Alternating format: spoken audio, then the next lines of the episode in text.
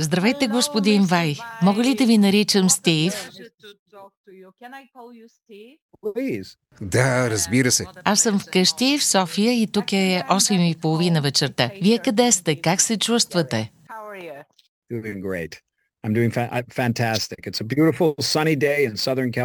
Страхотно. Чувствам се прекрасно. В Южна Калифорния е чудесен слънчев ден.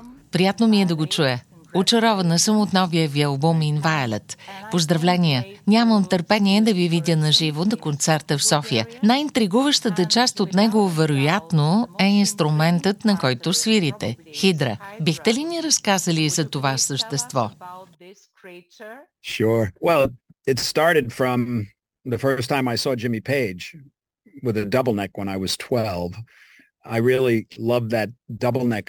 Разбира се. И така, всичко започна, когато на 12 години за пръв път видях Джимми Пейдж да свири на китара с двоен гриф. Много обичам идеята за двоен гриф и през кариерата ми съм използвал различни мултигрифови инструменти. Имал съм с двойни грифове, с тройни грифове. Така че хидра наистина беше естествен резултат от любовта ми към инструментите с по няколко грифа. И когато идеята за хидра се появи, тя дойде наведнъж. Нещо като моментално разпознаване на цялото нещо. Случи се много бързо. Ако трябва да го опиша стъпка по стъпка, би звучало така. Ще създам инструмент, на който ще може да се изпълнява цяла музикална творба. Ще напиша прекрасна музика, хубава песен, най-доброто на което съм способен. И след това ще свиря на този инструмент по начин, който е елегантен, не натрапчив. Ще се случва без усилие, но едновременно с това ще изглежда невъзможен за изпълнение. Това си представях и се виждах как го правя. Не знаех какво ще бъде, но знаех какво искам. Визуализирах го. Това е начинът по който се осъществяват нещата. Представете си ги. Не задавате въпроса как. Просто визуализирате идеята в ума си. Аз се видях как го правя. И това е достатъчно. Това означава, че ще се случи. Ще се чувствате творчески вдъхновени. Става дума за идеи, които ви хрумват и усещате, че сте на прав път. Тогава идва и ентусиазмът. Когато се роди идеята, направо ми спря дъха. Едновременно с това знаех, че ще мога да я реализирам. Има много хора, които фантазират за невъзможни неща, които вероятно не са подходящи за тях. Но егото им казва, не, ти трябва да станеш богат и известен. Не направих хидра, за да стана по-известен. Това беше творческо задължение. И така, преди 7 години седнах да пиша мейл с предложение за проекта. Бях наясно, че ако искам да създам инструмент, на който може да се изсвири цяла песен, той трябва да има гриф за бас. Знаех, че искам да включа 7 струнна китара и да я настроя ниско така че да звучи наистина тежко. Исках да има 12 струнна китара, исках струни на арфа, да има китарен синтезатор, пиезоелементи, задържащи елементи, семплиращи и така нататък. С две думи всичко това, което съм научил през годините. Не знаех обаче как ще изглежда, така че просто отложих пращането на имейла. Две години по-късно гледах филма Мат Макс с Мел Гибсън и там имаше една сцена как карат кола през пустинята и един от героите свири на китара и това е една много шантава китара, от която излизат пламъци. Веднага си помислих, че това е стимпънк и си казах, искам моята китара да изглежда по подобен начин, да бъде стимпънк китара. Така че намерих някои подходящи образци на стимпънка и ги сложих в имейла, който изпратих до Ибанес. Започна кореспонденция, в която получавах иллюстрации и визуализации, нанасях корекции и ги изпращах обратно на екипа от фирмата. В един момент те дойдоха в къщата ми с картонен макет на хидрата. Беше някак смешно, но в същото време беше необходимо, защото така можеш да променяш и да подобряваш нещата. Накрая направиха прототип, който все още пазя. Нарекох го Хиена, защото беше грозен като смъртта, тъй като не е завършен. Това беше важна стъпка, защото ми даде възможност да опитам да свиря на него и да видя несъвършенствата. Арфовите струни не бяха на подходящото място, затова ги преместихме. Този процес ни отне още 5 години. Най-накрая китарата пристигна вкъщи, аз отворих кълъв и я погледнах и бях зашеметен. Наистина изглеждаше откачено. Знаеш ли, имаше нещо наистина красиво, но и нещо напълно лудо в нея. Обземе страх, защото знаех, че трябва да напиша музикално парче с нея. Година и половина я държах на стойка в студиото преди да я докосна. И всеки път, когато минавах по край нея, което беше по стотина пъти на ден, рррр, тръпки ме побиваха от страх. Какво ще правя с това нещо? Но тогава едно малко гласче в главата ми каза, просто го направи. Отне ми около 6 седмици и вероятно между 10 и 15 часа на ден, без да се занимавам с нищо друго, посветен на хидрата, за да я разуча и да разбера как мога да създам песен. Знаех Каква е първоначалната ми идея. Знаех всички тези неща, с които един продуцент е наясно, но започнах много бавно. Разбирам хората, които сега ме гледат в видеото как свиря на нея. Наистина изглеждат диво и невероятно и сякаш не е от този свят. Питат ме как го направи. И тогава си спомням, че започнах много бавно. Бам-бам, всеки китарист може да го направи. Бам-бам, фринг, бам-бам. Бавно надграждаш. Това е като да се научиш да редиш купчето на Рубик. Всеки път, когато се справиш, усещането е несравнимо. Усещането, че си успял с нещо да се докажеш, да запретнеш ръкави и да се потрудиш. Това доставя радост. Да, невероятна история. Тя ще бъде с вас на европейското турне, нали? Ще видим ли Хидра на концерта в София? Със сигурност. Искам да ви питам, вярвате ли, че трудните времена, които преживяваме, включително и с пандемията, ни тласкат да намираме много по-бързо нови решения и ни вдъхват нова креативност? Има ли отношение това към новия ви албум? Well, absolutely. I know this is a hard thing to accept, but challenge is necessary in our life. Абсолютно. Знам, че е трудно да се приеме, но предизвикателствата са необходими в живота ни. Те са двигателят на съзиданието. Понякога те принуждават да бъдеш изобретателен, за да се справиш. За мен периода на пандемията всъщност се оказа много продуктивен. Имах късмет. Знам, че пандемията изправи много хора пред опустошителни предизвикателства, но аз не бях сред тях. Водя относително прост начин на живот, така или иначе не излизам много навън. Обичам да седя в малката си стая и просто да правя музика и да се занимавам с различни неща. Така че през този период процъфтявах творчески и мисля, че с много музиканти беше така. Един ден се събуждаш и ти казват, че не можеш да отидеш на турне, не можеш да отидеш в студиото, не можеш да излезеш и да отидеш на концерт. Музикантите са много издържливи хора, защото са творци, а творческите хора са родени да създават. Нашата общност се здоби с толкова нови знания. Аз лично започнах да правя контакти с много повече музиканти, с които да работя чрез интернет. Дигиталният обмен беше голям урок за музикантите. Да, това е различен начин на работа, но също много креативен. Така че предизвикателствата са двигателят на творчеството и са необходими. Какво е ненужното? Това е страхът, свързан с предизвикателствата. Това е голямата дилема за хората. Щом живота им се появи предизвикателство, те го възприемат по пагубен начин и тогава се появява страхът. В действителността ние винаги сме изправени пред предизвикателства и когато подхождаме към тях по един по-осъзнат начин, когато няма усещането, че сигурността ви зависи от това, тогава имате възможността да бъдете креативни по отношение на предизвикателствата, да намирате необходимите решения. Ефективни решения, за разлика от решенията, предизвикани от паника, аз наистина преживях плодотворен период, който ми даде време, в което концентрирано да работя върху неща, изискващи много внимание. Направих, може би, най-трудния запис в кариерата си – Inviolate. Да не говорим, че трябваше да нося една превръзка през рамо, наречена напсак. Едно от заглавията в новия ви албум е тъкмо напсак. Какво означава това? Let me see. Hang on one moment. This is a knapsack. So Uh. Нека да покажа. Почакай малко. Да, това е Кнапсак. По време на работата по албума ми направиха операция на рамото и моят лекар беше доктор Кнап. Това е името му. Той разработи това, което е нещо като слинг, за да пази рамото. Това е негово изобретение за хора, които са претърпели този конкретен вид операция. Нарече го Кнапсак. Аз трябваше да го нося, за да мога да свиря само с една ръка. И за това нарекох едно от парчетата Кнапсак. Как така свирихте с една ръка? Възможно ли е това изобщо?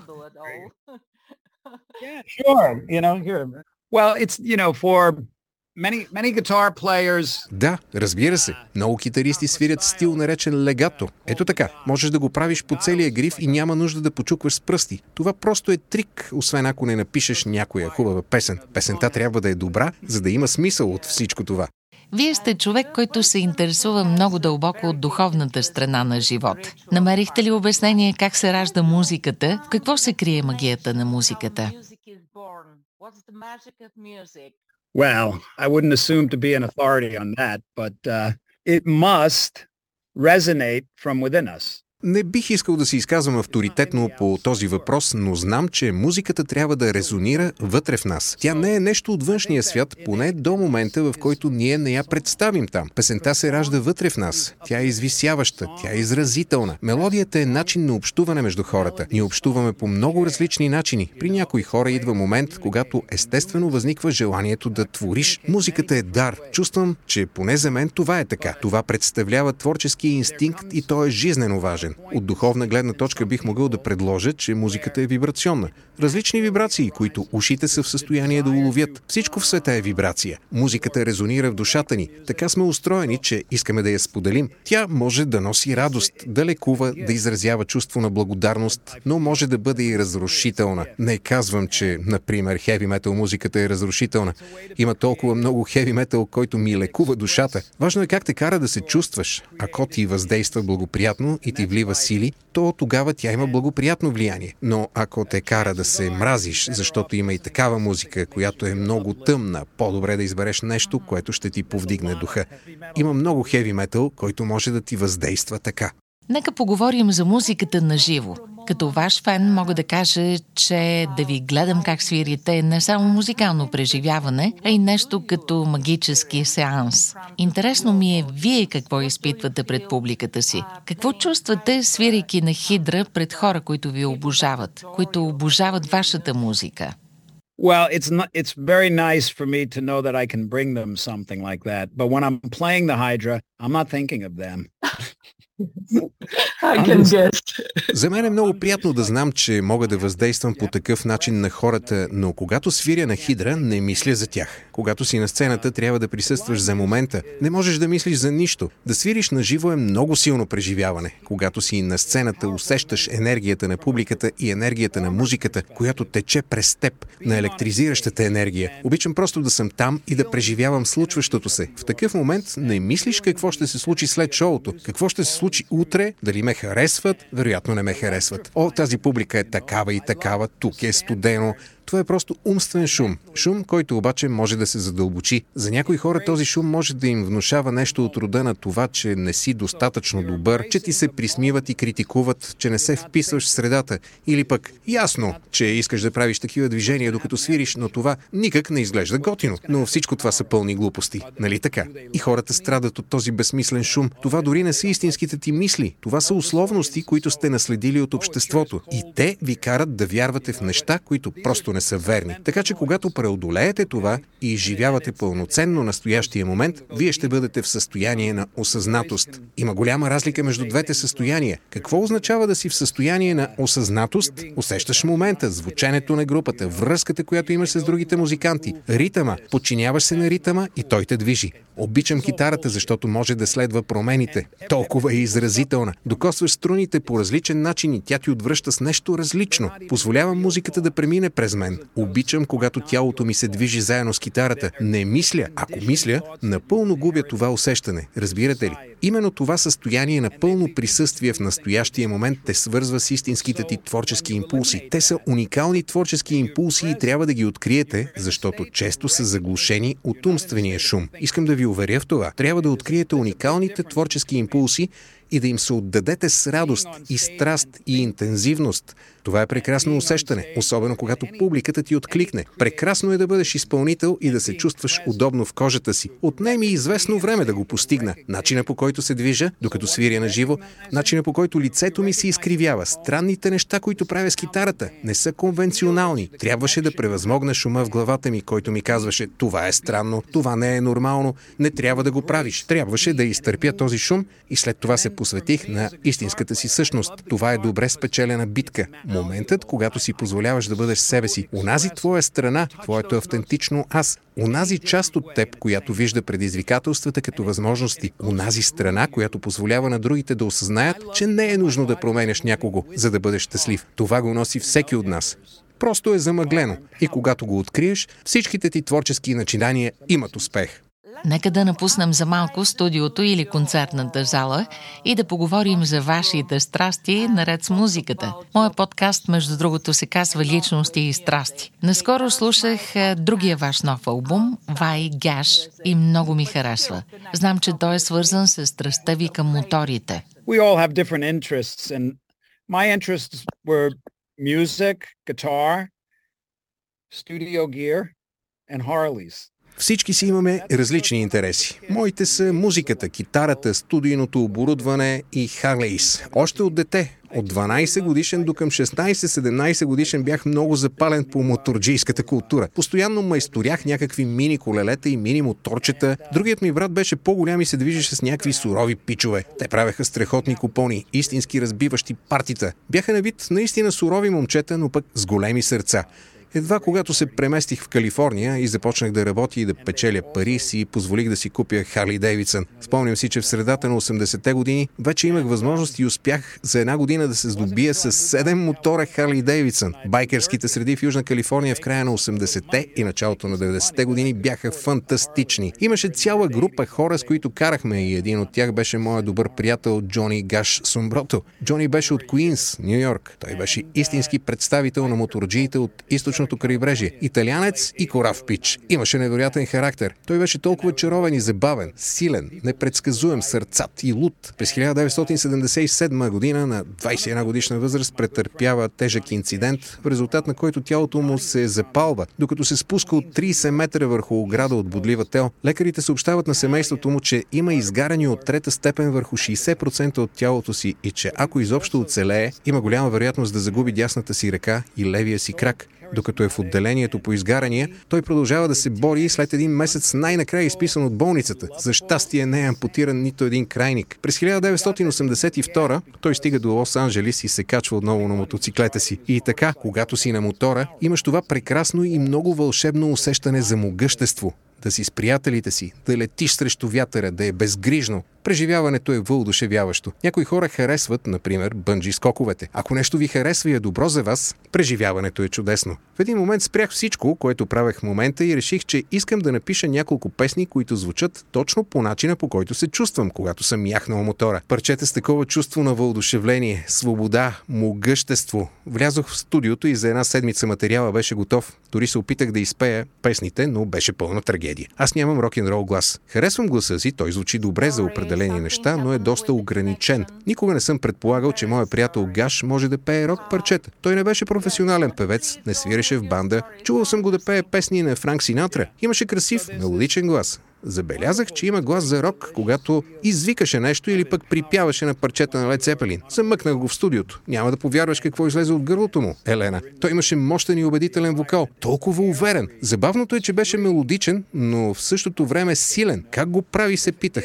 Ами това си е той, такъв е. Имаше страхотен слух, чувство за ритъм, инстинкти. Беше природен талант. Оставих на страна записания материал с мисълта, че нямам търпение някой ден да се захвана сериозно и да го направя както трябва. Имах 8 песни с неговите вокали. Виждах толкова много потенциал в тях. Една от песните написах заедно с Ники Сикс. Казва се New Generation. Слушахме си ги, докато карахме моторите и беше невероятно. По това време бях по средата на друг проект и трябваше да го довърша. Планирах в бъдеще да пипна нещата, записани с гаш, и да добавя още няколко песни и после да го издам. Но се случи трагедия и гаш загина в мотоциклетна катастрофа. Загубих желание да се занимавам повече с това и оставих записите да лежат на рафта цели 32 години години. Преди около 20 години започнах да си ги пускам отново. Толкова обичах Джони. Записите с него бяха наистина скъпоценни за мен. До тогава не бях правил нищо подобно. Знаеш ли, всички групи, с които съм свирил, са били фантастични. Но винаги нещата са били свързани с договори и звукозаписни лейбали, с колективна работа. А този проект беше само мой. Така прави и соловата си музика. Започнах да обмислям как да довърша нещата, да напиша още една песен, може би инструментална. И така минаха години. Миналата година просто реших да приключвам и да го издам. Да не променям нищо. Извадих касетките, които стояха на рафта 32 години и се наложи да ги изпека. При аналоговите ленти, ако престояват твърде дълго, емулсията, която държи магнитните частици, започва да се отделя. Ако пуснеш касетата, тя се разпада. Има начин да изпечеш лентата на 130 градуса в конвекторна фурна за 5 или 6 часа, при което емулсията да се възстанови. След това можеш да възпроизведеш лентата. Така и направих. После пратих касетките на Майк Фрейзър, който осъществи микса. Предполагах, Мислех, че може би някои от феновете ми ще се зарадват на албума Вай Гаш. За голяма изненада получих невероятно много и добри отзиви. Това е може би най-добре приемания ми албум. Предполагам, защото е много семпъл, много прям. Не исках дълги китарни сула, които да пречат. Исках записът да звучи искрено с усещането за 70-тарски и 80-тарски рок, който те кара да се чувстваш добре, когато го слушаш. Това е, което исках. Да, точно това е усещането. Мога да ви уверя. Много ми хареса албума. Имате ли друг нереализиран проект, който стои от дълго време на рафта? Времето ще покаже. Така е, но все пак... Имам толкова много материал. Преминал съм през дълъг период от десетки години, в които непрестанно пишех музика и записвах. Понякога започвам неща, Отдавам се за кратко и не ги довършвам, защото се захващам с нещо друго. Някакви добри неща остават нефинализирани. Не е необичайно да работя по нещо, а после да спра и да се захвана да правя нещо друго и после отново да се върна към първото. Така беше и с албума Вай Гаш. И да, наистина имам складирани много различни незавършени проекти, като някои от тях са по-лесно достъпни от други. Хипотетично, ако имате възможност да свирите с група или музикант, с когато все още не сте си сътрудничали, кого бихте избрали? I've collaborated with all all the ones I always wanted to. Сътрудничал съм си с всички, с които винаги съм искал. От носталгично творческа перспектива има няколко, като Робърт Плант, например, с когото бих се радвал да напиша песен някой ден. Би ми харесало да направя нещо и с Том Уейтс също, но съм толкова различен от тези хора. Не съм сигурен, че те биха открили нещо общо, за да си сътрудничим. Но те са сред хората, които наистина харесвам. Вече съм работил с много страхотни музиканти и е било много удовлетворяващо. Някои, които наистина смятам, че са сред най-добрите, не са най-очевидните, като например работата ми с Ейми Ман, за която написах песента No More Amsterdam. Правил съм някои неща заедно с Девин Таунсен. Обичам да работя с него. Така че ще видим. Отворен съм за сътрудничество всеки, който има творчески заложби. А с български музикант? Имате ли отношение към българската музикална традиция?